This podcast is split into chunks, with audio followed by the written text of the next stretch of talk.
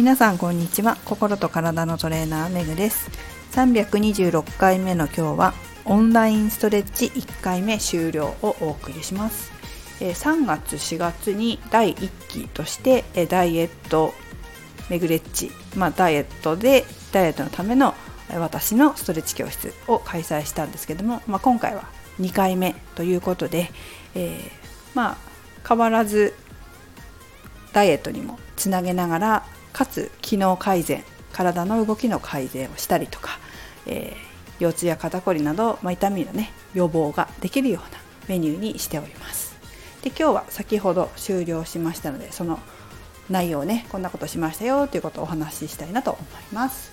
えー、私のレッスンはですね必ず最初に準備体操をします。準備体操っていうのは、えー、ストレッチではないです。私は中から体を動かしやすくする、まあ、中っていうのはインナーマッスルから体を動かしやすくするエクササイズを準備体操に使っています。これは、えーと、オリンピックの選手とか使ってるようなエクササイズなので、えー、かなりね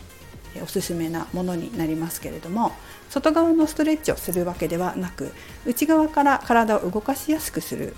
で外側の筋肉っていうのは内側が動かしやすくなると自然と外側も動かしやすくなるっていうね筋肉のすごい性質がありましてそういうのを取り入れています。こうストレッチで体を伸ばすわけではないですね。でそれが終わった後は、えー、お腹のエクササイズをします。トレーニングもしたので、まあ、筋トレですね。もしたので筋トレする時私は必ず姿勢を保つことを大切にしてます、まあ、これ何回も聞いてる方はねわかるかもしれませんけれどもお腹の力が抜けてしまうとターゲットにしてる筋肉に効かない、まあ、姿勢が保てないとしっかりと自分の効かせたい筋肉に、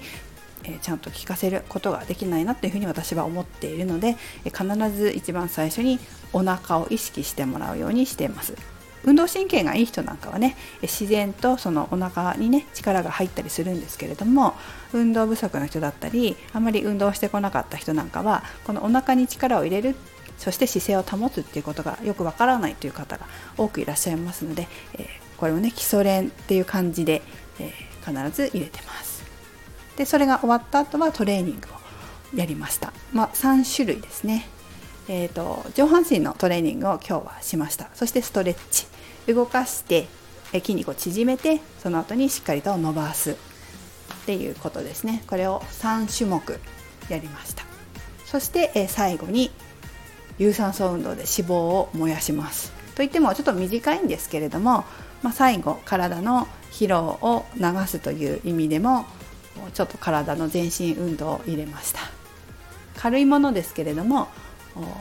ね、皆さん最後にちょっと汗をにじませながらやっておられたみたいなので良かったなと思います、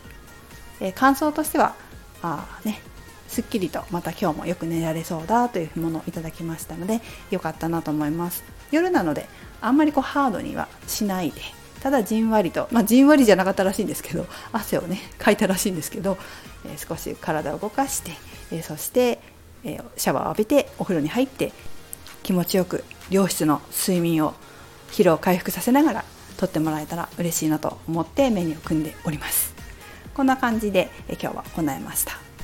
こうオンラインでねトレーニングできるっていうのはすごくいいですよね。みんなでね、えー、なんか楽しいですよね。各地いろんなところの方々が集まって一緒にエクササイズして汗をかけるっていうのは結構楽しいなというふうにいつも思います。機会があれば各週火曜日8時半から9時の30分行っておりますので、えぜひご参加ください。次回は15日かな。15日の火曜日の8時半。今回上半身だったので今度は下半身を中心に行っていきたいと思います。まあそうですね。美脚とか美尻とかあそんなところかな。そんなところやりたいなと思っております。はい。それではまたメグでした。